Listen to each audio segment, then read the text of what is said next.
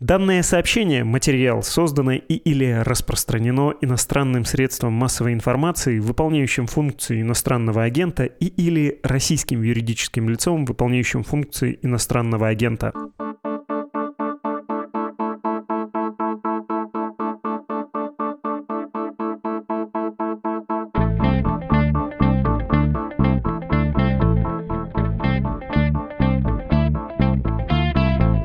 Приветствую вас, это Владислав Горин. Вы включили «Что случилось?» подкаст о новостях, которые долго остаются важными. Financial Times на днях написала, Аргентина и Бразилия думают о создании общей валюты. В правительствах стран говорят, ну, не то чтобы прямо сейчас это случится, вон Европа шла к единой валюте три с половиной десятилетия, но когда это произойдет в зоне СУР, так называется валюта, это юг с испанского СУР, будет две крупнейших экономики Южной Америки. Совокупный ВВП 5% от мирового. К интеграционному процессу страны готовы пригласить и соседей. Сейчас поговорим о Бразилии, Аргентине и о потенциальном союзе в районе Южного тропика. Там что, не ровен час будет свой неевропейский союз?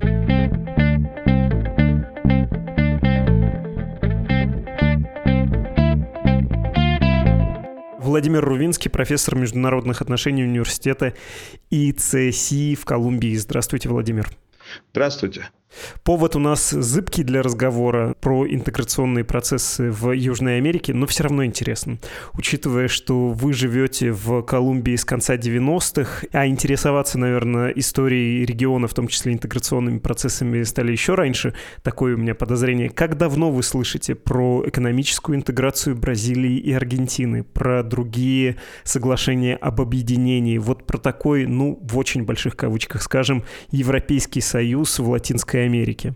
Середины 80-х — это вот только последняя итерация этого объединения интеграционных процессов, верно? Ну, на самом деле на ловца и зверь бежит, потому что я занимаюсь этим профессионально. Может быть, об этом меньше знает моя русскоязычная аудитория, но дело в том, что одно из подразделений, научно-исследовательское подразделение, которым я руковожу в университете, как раз и называется программа исследования одного из э, проектов интеграции Тихоокеанского альянса, и, в принципе, по самой этой работе, которой я занимаюсь уже несколько лет, я довольно подробно знаю о тех веяниях, которые царят в процессах интеграции. Но здесь нужно сказать, наверное, следующее в первую очередь, что наблюдается такая тенденция, как только новый или старый, но заново занявший пост президента, в данном случае Лула в Бразилии, приходит человек к власти здесь, то он по старой доброй уже традиции в Латинской Америке начинает говорить об интеграции. Это вот такая идея, это такая, не то, что это сказка о бычке каком-то, да, но дело в том, что идея интеграции, она вот очень сильно жива здесь, она очень сильно составляет вот такую важную веху в определенные моменты латиноамериканской истории и очень вот таким бальзамом э, на душу латиноамериканского населения падает, потому что это отвечает вот э, с одной стороны тем каким-то вещам, которые являются довольно фундаментальны для латиноамериканских обществ. Это вот идея общности латиноамериканской, идея в том, что эти границы когда-то должны исчезнуть. Это вот, скажем, в Колумбии, в Венесуэле, в Эквадоре. Это тема тех вещей, которые Боливар в свое время предлагал. На юге континента там другие есть у них э, герои в этом отношении. Но идея интеграции, она очень сильна. И на самом деле здесь было и остается масса интеграционных проектов, многие из которых на самом деле, конечно, дальше вот таких политических заявлений не ушли. И на это есть э, много существенных причин. И одна из основных этих причин, она кроется, конечно, в экономической плоскости, потому что товарооборот между самими латиноамериканскими странами весьма отстает от товарооборота, которые эти страны имеют с гигантами мировой экономики, такими как Китай и США. Поэтому экономическая составляющая здесь очень сильно отстает от политической, идеологической любой другой. Давайте обратимся к истории, чтобы понять, как это происходило в самых общих чертах, как я себе это могу представить, э, ну, вспоминая, как я учился, во-первых, в университете на историческом факультете и чего успел почитать перед нашей с вами встречей. Мировые войны. Все, что плохо для Европы и для США, это хорошо для Южной Америки, потому что в мировые войны, включая Вторую мировую, они становятся поставщиками сырья, и, в общем, на этом богатеют, начинают хорошо жить, плюс притекают какие-нибудь деньги, люди. Может быть, неловко об этом говорить, но в том числе и после Второй мировой войны, да, можно вспомнить знаменитую, самую знаменитую историю с миграцией определенной совершенно политической группы людей, хотя были не только они в этом миграционном процессе. А в 60-е годы, ну, там еще накладывается такое избавление от э, колониального прошлого, снижается влияние Соединенных Штатов, растут левые идеи. Перед э, Латинской Америкой встает необходимость модернизации, индустриализации, и они это делают, как мы сейчас в России назвали бы, на принципах импортозамещения. И в том числе интеграционные процессы совместные, они шли под лозунгом «давайте вместе работать, чтобы у нас тут производились какие-нибудь автомобили, например, по технологии немецкой «Жук» собирать будем, но мы будем его собирать здесь, в кооперации друг с другом, и мы таким образом будем вытеснять европейские, американские товары со своего рынка. Эта идея во многом приветствовалась и левыми правительствами, но она где-то к 80-м, 90-м годам стала себя изживать. И тогда следующая волна интеграционных процессов была связана уже скорее с неолиберальными идеями, да, с представлением о том, что надо тоже, да, конечно, нам всем интегрироваться, но для того, чтобы конкурировать на глобальных рынках.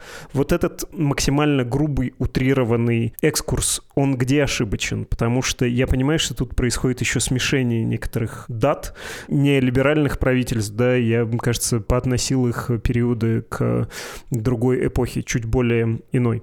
Нет, на самом деле вы ни в чем не ошибаетесь. Единственное, что я бы хотел, может быть, добавить некоторые краски вот к тому, что вы рисуете. Естественно, импорт замещения – это идея отнюдь не новая, она отнюдь не российская.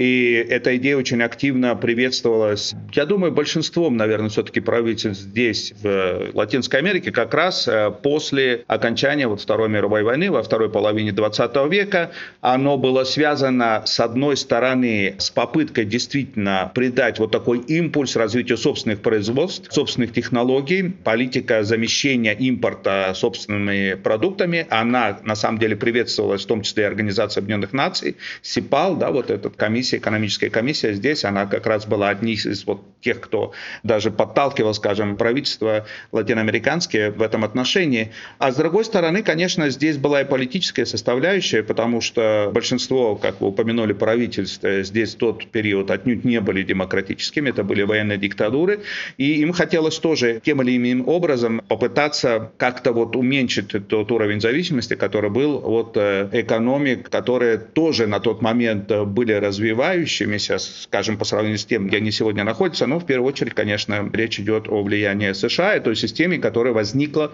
после Второй мировой войны. Международный валютный фонд, э, Всемирный банк, э, то есть э, известная тема долгов аргентинских, она ведь началась не вчера и не 20 лет, и не 30 лет, а, наверное, все-таки со времен Перона. То есть речь идет вообще о очень долгом периоде вот таких колебаний то с одной, то с другой стороны. И в определенной степени, на самом деле, она дала свои результаты Штаты, и здесь возникли вот такие сектора экономики, которых раньше просто не было, потому что, ну, до этого та же Аргентина или та же Бразилия, они в основном все-таки то, что они экспортировали, то, что они производили, это была сугубо сельскохозяйственная продукция. И как раз вот на тот момент, то есть э, можно речь ведь о 60-х и 70-х годах, тема интеграции становится одной из главных повестки дня. Я думаю, что с одной стороны это было связано с необходимостью как-то вот пересмотра того, как организуется экономическая и политическая в определенной степени кооперация в странах э, Латинской Америки. А с другой стороны, естественно, абсолютно это никуда не денется. Это тот пример, коим является Европейский Союз. То есть, как бы там и не говорили многие из политиков здесь, что они не хотят равняться на пример Евросоюза, но вот я опять же говорю потому, что я знаю, том, что я работаю на встречах, где мне удается бывать, тень Евросоюза, она всегда стоит, да, вот за спиной. Это наш идеал, мы хотим к нему стремиться, мы хотим, в принципе, достигнуть того, что на сегодняшний день из себя представляет Европейский Союз. И Европа э, здесь ведь тоже довольно сильно присутствует, как в том, что касается вообще каких-то идей, которые возникают по тому, как делать эту интеграцию, в том, что и каких-то конкретных шагов, потому что фонды, которые дает Европейский Союз, скажем, на развитие каких-то программ, эти фонды, сама эта политика, она довольно сильно увязана именно с теми процессами, которые со стороны Брюсселя видятся как способствование углублению интеграции. Поэтому мы можем вести речь о Меркосуре, естественно, мы можем вести речь о Тихоокеанском альянсе, и одной из самых старых, но на самом деле довольно интересных и работающих реально интеграционных схем – это Коммунидат Андина де Национес, Содружество или Сообщество андинских государств. Оно очень хорошо хорошо работает, просто о нем мало кто говорит, но у них есть даже свой парламент, у них есть своя система собственная законодательная, где предусмотрены механизмы разрешения торговых каких-то споров. Граждане этих государств пользуются наибольшими свободами в том, что касается передвижения внутри континента, безвизово. Они могут с собственными внутренними документами, скажем, перемещаться с одной стороны в другую, без необходимости получать загранпаспорт. Поэтому здесь есть, конечно, вот такое увлечение какими-то, как я уже говорил, каждый раз приходит новый президент, и он или она, они начинают говорить о том, что ну вот сейчас-то, наконец-то, мы построим настоящую интеграцию. Но в большинстве случаев все это оказывается мечтой, которая неизвестно, когда может притвориться в жизнь.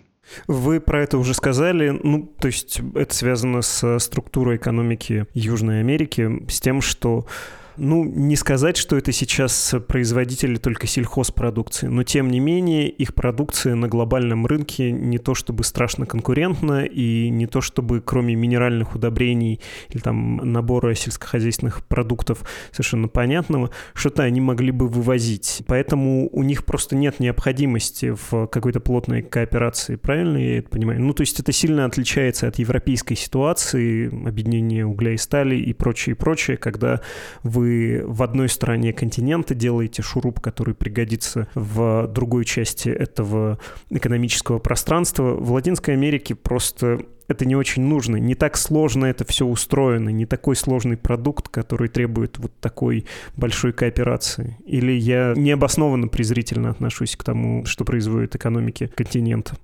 Ну, здесь много, на самом деле, факторов. То есть стремление сделать свои экономики более технологичными и уйти вот от этой зависимости от того, что называется commodities, оно, в принципе, существует. С другой стороны, большинство латиноамериканских правительств постоянно сталкиваются с необходимостью латать дыры многочисленные, которые появляются. И которые, может быть, на самом деле даже имеют вот такую природу сюетивную, не столько долговременную, но тем не менее, чтобы удержаться удержаться власти, чтобы переизбраться в некоторых случаях, идут вот на такие популистские меры, и это, конечно, не способствует переделке настоящей экономики. Тем не менее, понимание о том, что нужно сделать, оно есть, но опять же, условия внешнего рынка задают э, свою собственную динамику. Скажем, в последние 10-15 лет э, до начала пандемии практически Китай спас многие латиноамериканские экономики из-за спроса громадного на те же самые комодити. И поэтому, когда есть спрос, когда есть э, тот, кто платит в твердой валюте именно за то, что производят, э, то, естественно, каких-то таких стимулов для того, чтобы переделывать этого нет. Но, с другой стороны, есть, конечно, Бразилия, есть Мексика, то есть вот эти две страны по разным причинам Мексика из-за своей зависимости именно от экономики США и от типа производства, которое там находится в Мексике. Бразилия по другим причинам, все-таки Бразилия, она стремится играть как уже игрок глобального такого масштаба и вкладывает э, деньги в развитие тех высокотехнологичных отраслей, которые в будущем могут дать на самом деле какой-то такой интересный результат. Ну, наиболее известный пример, естественно, это Embraer, э, который является третьим после Боинга и Airbus э, производителем самолетов, и который буквально монополизировал определенный сегмент э, авиастроения. Ну и это связано также с большой степенью интеграции бразильской экономики уже в мировые процессы.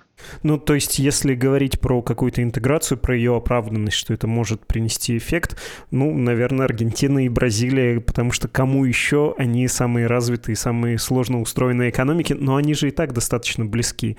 Это сближение и различного рода соглашения можно отсчитывать рассматривать э, вот уже десятилетиями, да, несколько десятилетий назад они были заключены, куда ближе, зачем еще? Вы когда прочитали в FT материал про общую валюту, который называется СУР, и который даже если будет введен, не будет э, чем-то вроде евро, он будет ходить наравне с национальными валютами. Вы что подумали? Вот то, о чем вы говорили, что пришел новый президент и решил заняться тем, что, в общем, вызывает хороший отклик у электората, и всем вообще приятно говорить об интеграции с соседями?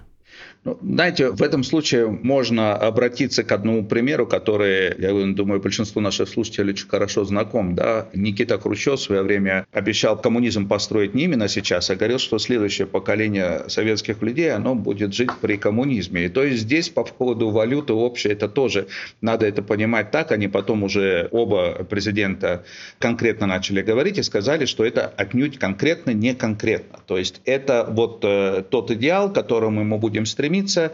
И, перефразируя Хрущева, будущее поколение аргентинцев и бразильцев, скорее всего, будут иметь общую валюту.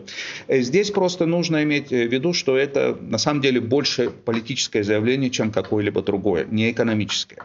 Дело в том, что первый визит бразильского президента Лула да Сильва именно в Аргентину Почему это первый визит в Аргентину? Ну, опять же, да, действительно, Аргентина один из самых важных партнеров, не только экономических, но и политических для сегодняшней Бразилии. Кроме того, отношения с предыдущим президентом Бользонаро у левого правительства Аргентины были хуже некуда.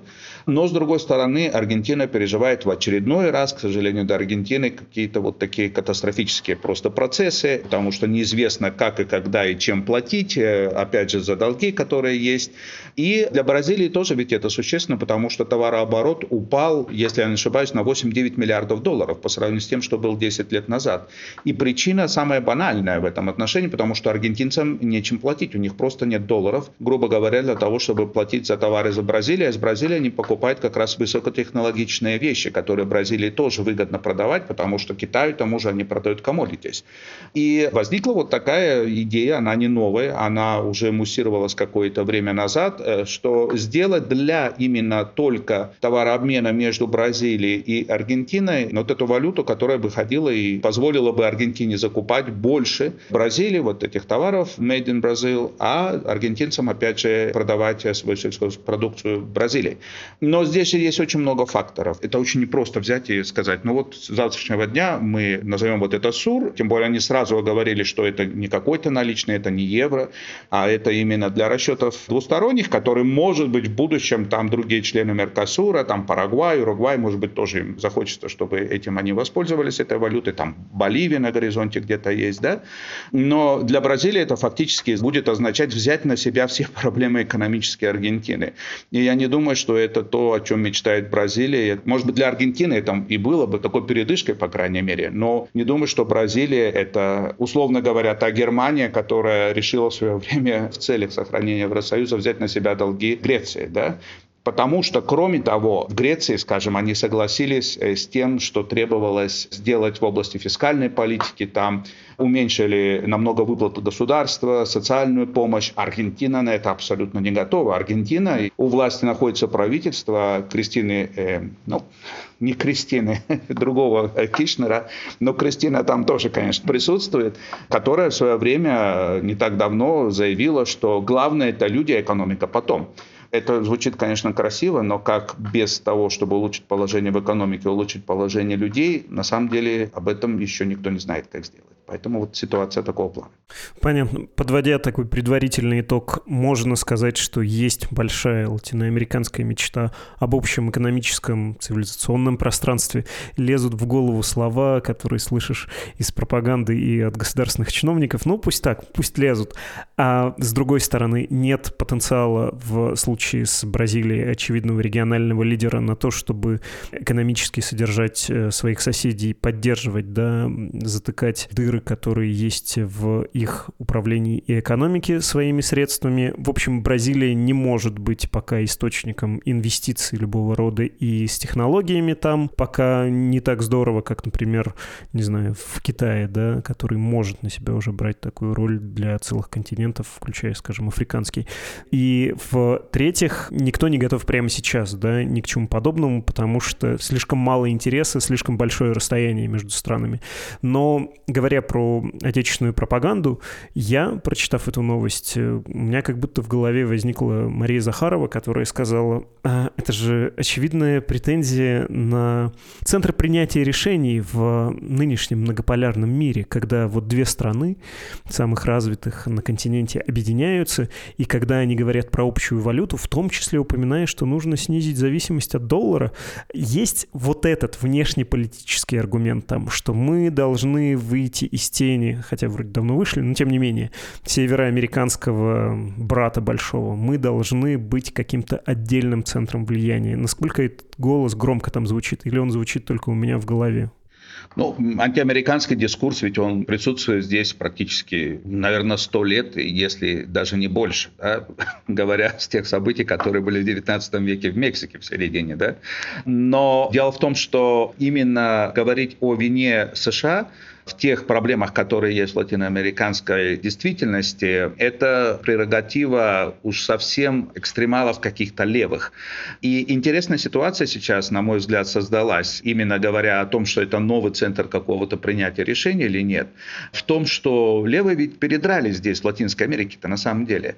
То есть то, что ожидалось, э, этот вот э, второй приход левых к власти в очень многих странах Латинской Америки, ожидалось, что это вот создастся какой-то, ну, некоторые, по крайней крайней мере, ожидали того, что создаться какой-то общий фронт, в том числе в том, что касается начать еще больше выдавливать США из каких-то аспектов политической, экономической и культурной, если даже хотите, жизни. И этого не произошло. Вместо этого они начали ругаться между собой. То есть, э, с одной стороны, Борич там в Чили, да, а с другой стороны, в Перу то, что сейчас происходит, и практически доходит до каких-то словесных перепалок, которые уже совсем не дипломатические, скажем, между Колумбией Перу или между Мексикой и Перу. То есть э, пока вроде бы все хорошо между новым президентом Бразилии и Аргентиной. Вроде бы у них совпадают взгляды по очень многим вещам, но это не значит, что будет отказ от США какой-то или отказ от э, Европы. Одна из тем, которую, насколько я понимаю, в том же Меркосуре хотят, и Лула пытается это все, опять же, сдвинуть с мертвой точки, это как раз переговоры, которые ведут, если я не ошибаюсь, уже больше 20 лет, о заключении договора о свободной торговле как раз Евросоюза Союза. И попытки Уругвая, скажем, тут же новый игрок есть, ну не новый, но э, существенный игрок, это Китай. Попытки Уругвая сейчас начать говорить о том, что они заключают договор свободной торговли с Китаем, он воспринят в штыки многими здесь. То есть здесь долларизация тоже один из факторов. Ну, вот есть здесь Эквадор, Панама, у которых доллар является основной валютой, да? но я не думаю, что это самое главное, что их беспокоит в данный момент. То есть это может быть интерпретация кого-то вне региона, о том, что является приоритетом для региона, но на самом деле проблемы, которые здесь беспокоят, они далеко от, скажем, от США, от Вашингтона, это не является самым главным для них.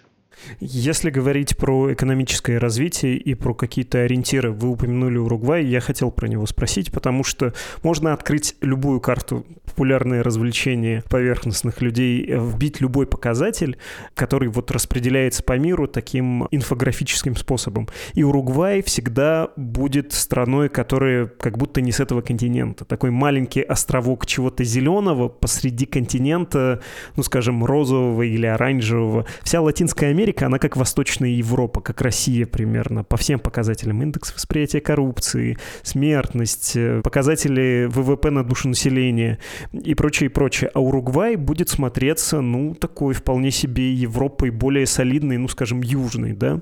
Можно ли сказать, что на континенте для многих это, в общем, ориентир, страна, которая пошла каким-то правильным путем, и на нее нужно ориентироваться или нет? Там нет никаких таких иллюзий, и Уругвай воспринимается скорее как исключение. Все все-таки сравнительно небольшая страна, в общем, по многим другим параметрам удивительная да, для соседей.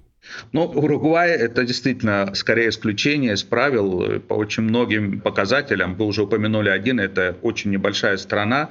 Действительно ощущение, что ты попадаешь в какой-то другой мир. Э, скажем, сядешь в Буэнос-Айресе на это то, что называется автобус, корабль, автобус, букибус, да, который идет по Рио-де-ла-Плата. И так как река мелкая, то обычно штормов там, ну, бывает, но когда нет, он вообще такое ощущение, что он никуда не движется. Да? И потом вдруг через два часа выходишь на берег и оказываешься в каком какой-то другой стране абсолютно, да, где какие-то другие люди, где какие-то другие вещи, да, где пахнет, извините, марихуаной, потому что там легализировано, да, это все. И я думаю, что он не является ориентиром в том отношении, что сложно брать пример с Уругвая для организации экономической модели. У них экономическая модель, она очень специфическая, которая, в принципе, по большому счету стала бенефициарием того, что происходило в Аргентине, да, то есть на другом стороне от Рио-де-ла-Плата. И размер экономики, конечно, абсолютно несопоставим ни с той же Аргентиной, ни с той же Бразилией. Но там есть один нюанс. Уругвайцы, на мой взгляд, они добились того, что многим другим латиноамериканским странам еще не удается у них очень хорошо работают институты государства. То есть у них соблюдается закон абсолютно, практически нет коррупции, смена власти происходит абсолютно без каких-то там скандалов или каких-то вещей. И даже, скажем, те левые, которые приходят туда, вот как Мохика, да, который был президентом Уругвая, он может быть каким-то вот идеалом левых буквально. Да? Вот то, что говорит, он так и делает. Как он хочет, чтобы жили люди, он так сам и живет. Но если посмотреть на всех других левых, я думаю, очень далеко от этого идеала. То есть я думаю, Уругвай это вот такое исключение, которое, может быть, не то, что вызывает зависть у каких-то там э, соседей, но я думаю, что именно у большинства есть понимание того, что Уругвай все-таки вот такой очень особенный кейс, который очень сложно повторить в каких-то других странах. Я про Уругвай еще спросил, потому что в тех материалах, которые я читал перед нашим с вами разговором, статья, я забыл, к сожалению, автора, из МГИМО, он заканчивал свой материал, рассуждая про интеграционные процессы в Южной Америке, тем, что говорил, вот континент все еще не нашел себя, не нашел успешную модель конкуренции в мире, и поэтому они ориентированы на внешнем рынке, продают то, что вы называете commodities, простые товары, в общем, по сути, ресурсы, да, и им не так уж нужна интеграция, и я посмотрел, дата этого материала была 2018 год, пять лет назад, и хотел бы вас спросить, может уж нашел за эти годы континент все-таки свое место в мире и сможет претендовать в ближайшие ближайшие десятилетия на то, что будет э, местом динамичного экономического роста, ну, потому что, кажется, все для этого есть у континента. Знаю я другие уголки, а, в том числе евразийского континента, где все вроде есть, но правительство занимается не тем. Но, тем не менее, верите ли вы в то, что в Латинской Америке может сформироваться свой Европейский Союз по всем параметрам, да, со всем хорошим, что мы с этим словосочетанием ассоциируем? Экономическая развитость, есть взаимной интеграции добрососедства и, конечно, демократия, как ни крути, да, развитые институты. Ну вот, по примеру, Уругвая. Вы знаете, есть, конечно, много факторов как за, так и против того, чтобы интеграция или интеграционные процессы, потому что проектов достаточно много, они продвигались и были довольно успешными. Ну, скажем, пример из э, личного опыта. Еще 15, наверное, 12 лет назад э, я просто проехался по всей Центральной Америке, начиная с Панамы и заканчивая наверху э, Гватемале. Просто у меня были очень ограниченные фонды для моего научного проекта, и самый легкий способ был просто сесть на автобус. Билет стоил какие-то смешные 40 долларов, по-моему, по всему этому маршруту, причем можно было делать с остановками, да. Это панамериканское шоссе вот это? Да, да, да. Начиная в Панаме и вот заканчивая там Гватемале. И все было бы неплохо, если бы очереди прохождения паспортного и таможенного контроля на границах не занимали по 2-3 часа. То есть с Панамы до Коста-Рики, с Коста-Рики в Никарагуа и так далее, и так далее. То есть о какой интеграции можно вести речь, когда просто вот такие короткие расстояния, то есть фактически получалось, что больше времени занимали вот эти все процедуры таможенные, паспортные, нежели просто сам проект, скажем, э, на вот этом автобусе, когда он ехал по дороге. С другой стороны, стороны, в последние годы, я вот говорю, что даже паспорт э, нет необходимости получать, садишься на самолет, проходишь, там везде вот эти биометрические сейчас вещи, то есть прохождение формальности занимает ну, буквально 5-7 минут.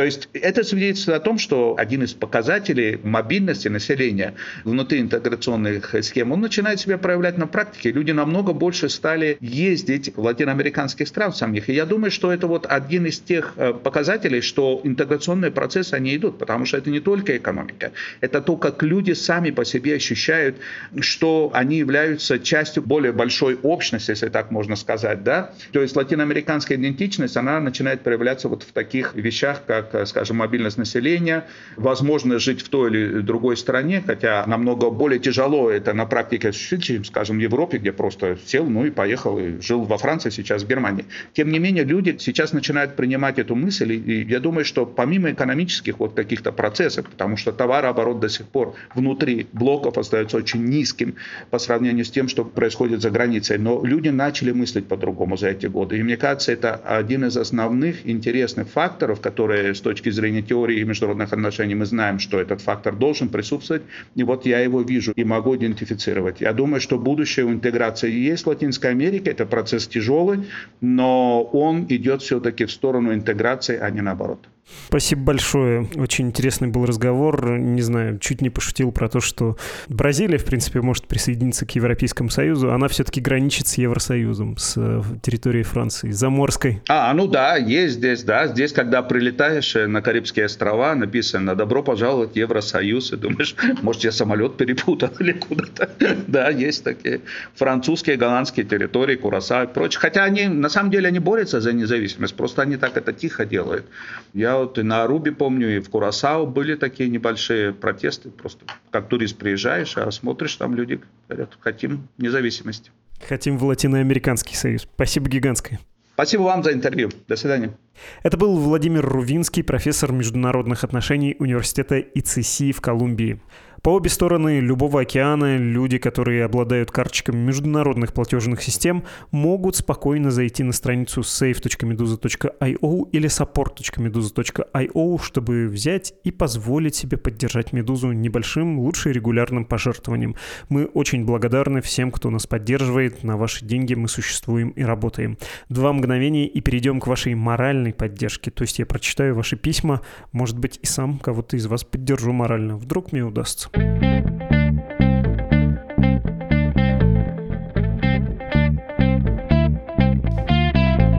Вы пишете нам на адрес подкаст собакамедуза.io. Я читаю ваши письма. Вот первое из посланий, которые я прочту в этом эпизоде под самый его закат.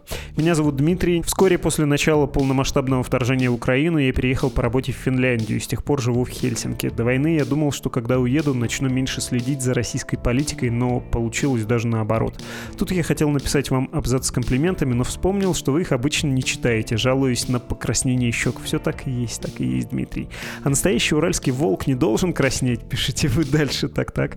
Ведь волк серый, а не красный. Отправляю вам фото волка, чтобы вы не забыли, какого он цвета. Ау, дорогой Дмитрий, спасибо за напоминание, спасибо за смешную фотографию волчары. Ну и вместо долгих комплиментов, продолжаете вы, просто напишу, что вы отлично справляетесь со своей работой и заслуживаете премию, так и передайте своему боссу. Дорогой Дмитрий, можете выдать мне сами эту премию в виде пожертвования Медузе. Что ж, вы сами себе босс. Вот что вы пишете дальше. В другой стране я быстро понял, как легко оторваться от российской действительности, и чтобы не сделать этого, начал следить за локальным сообществом ВК из моего родного города. Конечно, сами городские паблики часто либо на зарплате администрации, либо просто принадлежат ей, но самое интересное в комментариях. Лично я отметил для себя два интересных момента. Первое — засилие ботов, которые толкают провластную повестку. Второе — немало противников войны и Путина, которые не так часто что-то пишут, но часто лайкают чужие комментарии. Иногда можно встретить встретить даже длинные глубокие посты с рефлексией о войне, написанные человеком из маленького сибирского города, в такие моменты думаешь, что не все потеряно. Даже несмотря на то, что и сторонников войны тоже немало. Было бы интересно послушать подкаст о том, как власть использует группы ВК, чтобы рекламировать войну, создавать иллюзию большинства и как люди на это реагируют. Подумаем, это что называется вопрос диссертабельности темы. Можно ли ее квалифицированно с помощью какого-нибудь эксперта раскрыть, чтобы его рассуждения на чем-то строились? Тут мало найти умного человека, нужно найти еще сколько достоверные факты. Вы ведь понимаете? И финал вашего письма. Ну и напоследок хочу поделиться с вами отборным кринжем, комментарием моего пропутински настроенного одноклассника. Он посвятил мне стихи. Зная, вы любитель сомнительной поэзии, можете зачитать этот шедевр в подкасте. Я не буду его зачитывать, хотя сам, да, прочитал, ну что сказать, без мата. Неказистая переделка песни «Я стою на берегу». Маловато жгучего стыца. Без огонька. Как ценитель кринжатинки, вам говорю. Пусть лучше старается ваш одноклассник. Вы подписались «Ауф» вам и всей редакции, и мы отвечаем вам тоже хором «Ауф». Константин, другой наш слушатель, написал тоже сначала приятные слова. Спасибо вам, Константин, за них. Но перейду к делу. Пользуясь случаем, хотел бы предложить тему для выпуска, правда, без иллюзий, потому что не уверен, что она будет интересна большому кругу слушателей, хотя мне очень. Это тема про то, что сейчас происходит с театром во время этой цензуры. Многие хорошие режиссеры уехали, их убирают с афиши сайтов. Кто-то из действительно талантливых, на мой взгляд, остался и не высказывает никакой позиции.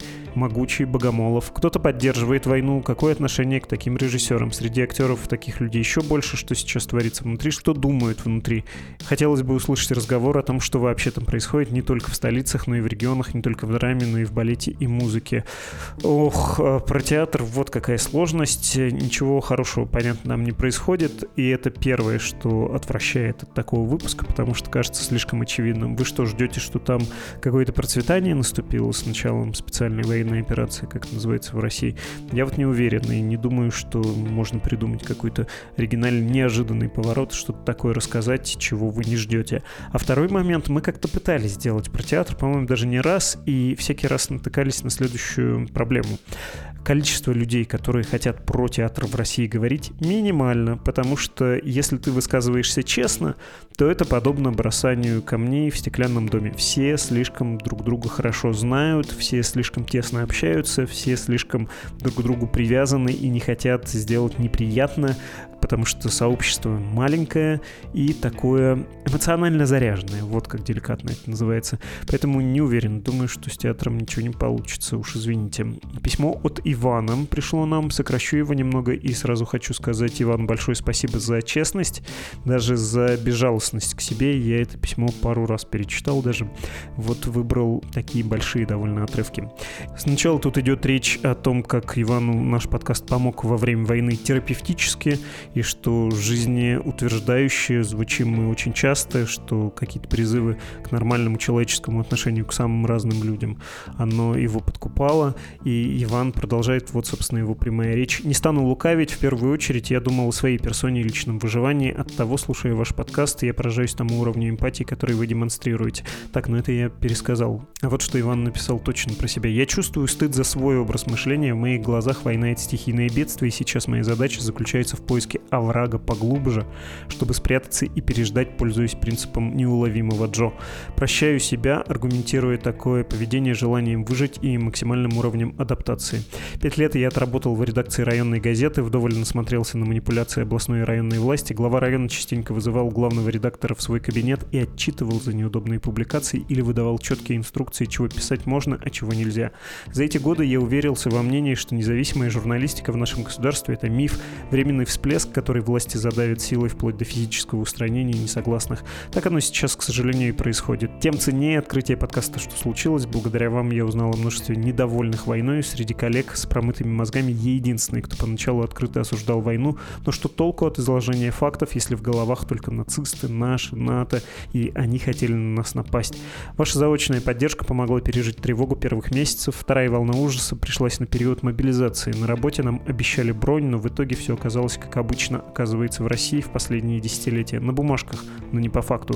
На мое имя также приходила повестка «Слава бюрократической машине» с опечаткой фамилии. И снова я окунулся в подкаст, собирая крупицы информации в надежде предсказать будущее и дать деру в последний момент, поэтому мне невероятно нравится слушать приглашенных узких специалистов.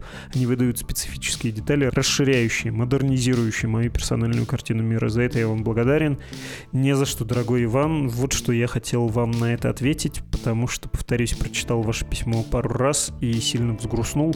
Вот какая у меня есть мысль, или точнее пожелание. Не корите себя. Странно думать, что что-то не так с вами. Если вы работаете в небольшом зависимом и задавленном медиа, с вами все так. Если вам вот эта ситуация не нравится, если она вам кажется ненормальной, это значит, что у вас не сбиты какие-то базовые, нормальные моральные ориентиры. Я рад, что наш подкаст вам помогает, и надеюсь, вы понимаете, что мы-то по сравнению с вами находимся на самом деле в лучших условиях, условиях, в привилегированных, и что-то говорить свободно — это чистая роскошь сейчас. Поэтому вот что, я надеюсь, и вам она будет доступна. Крепко жму руку и желаю всего хорошего. Всем напоминаю, что это был подкаст «Что случилось?», посвященный новостям, которые долго остаются важными. До встречи.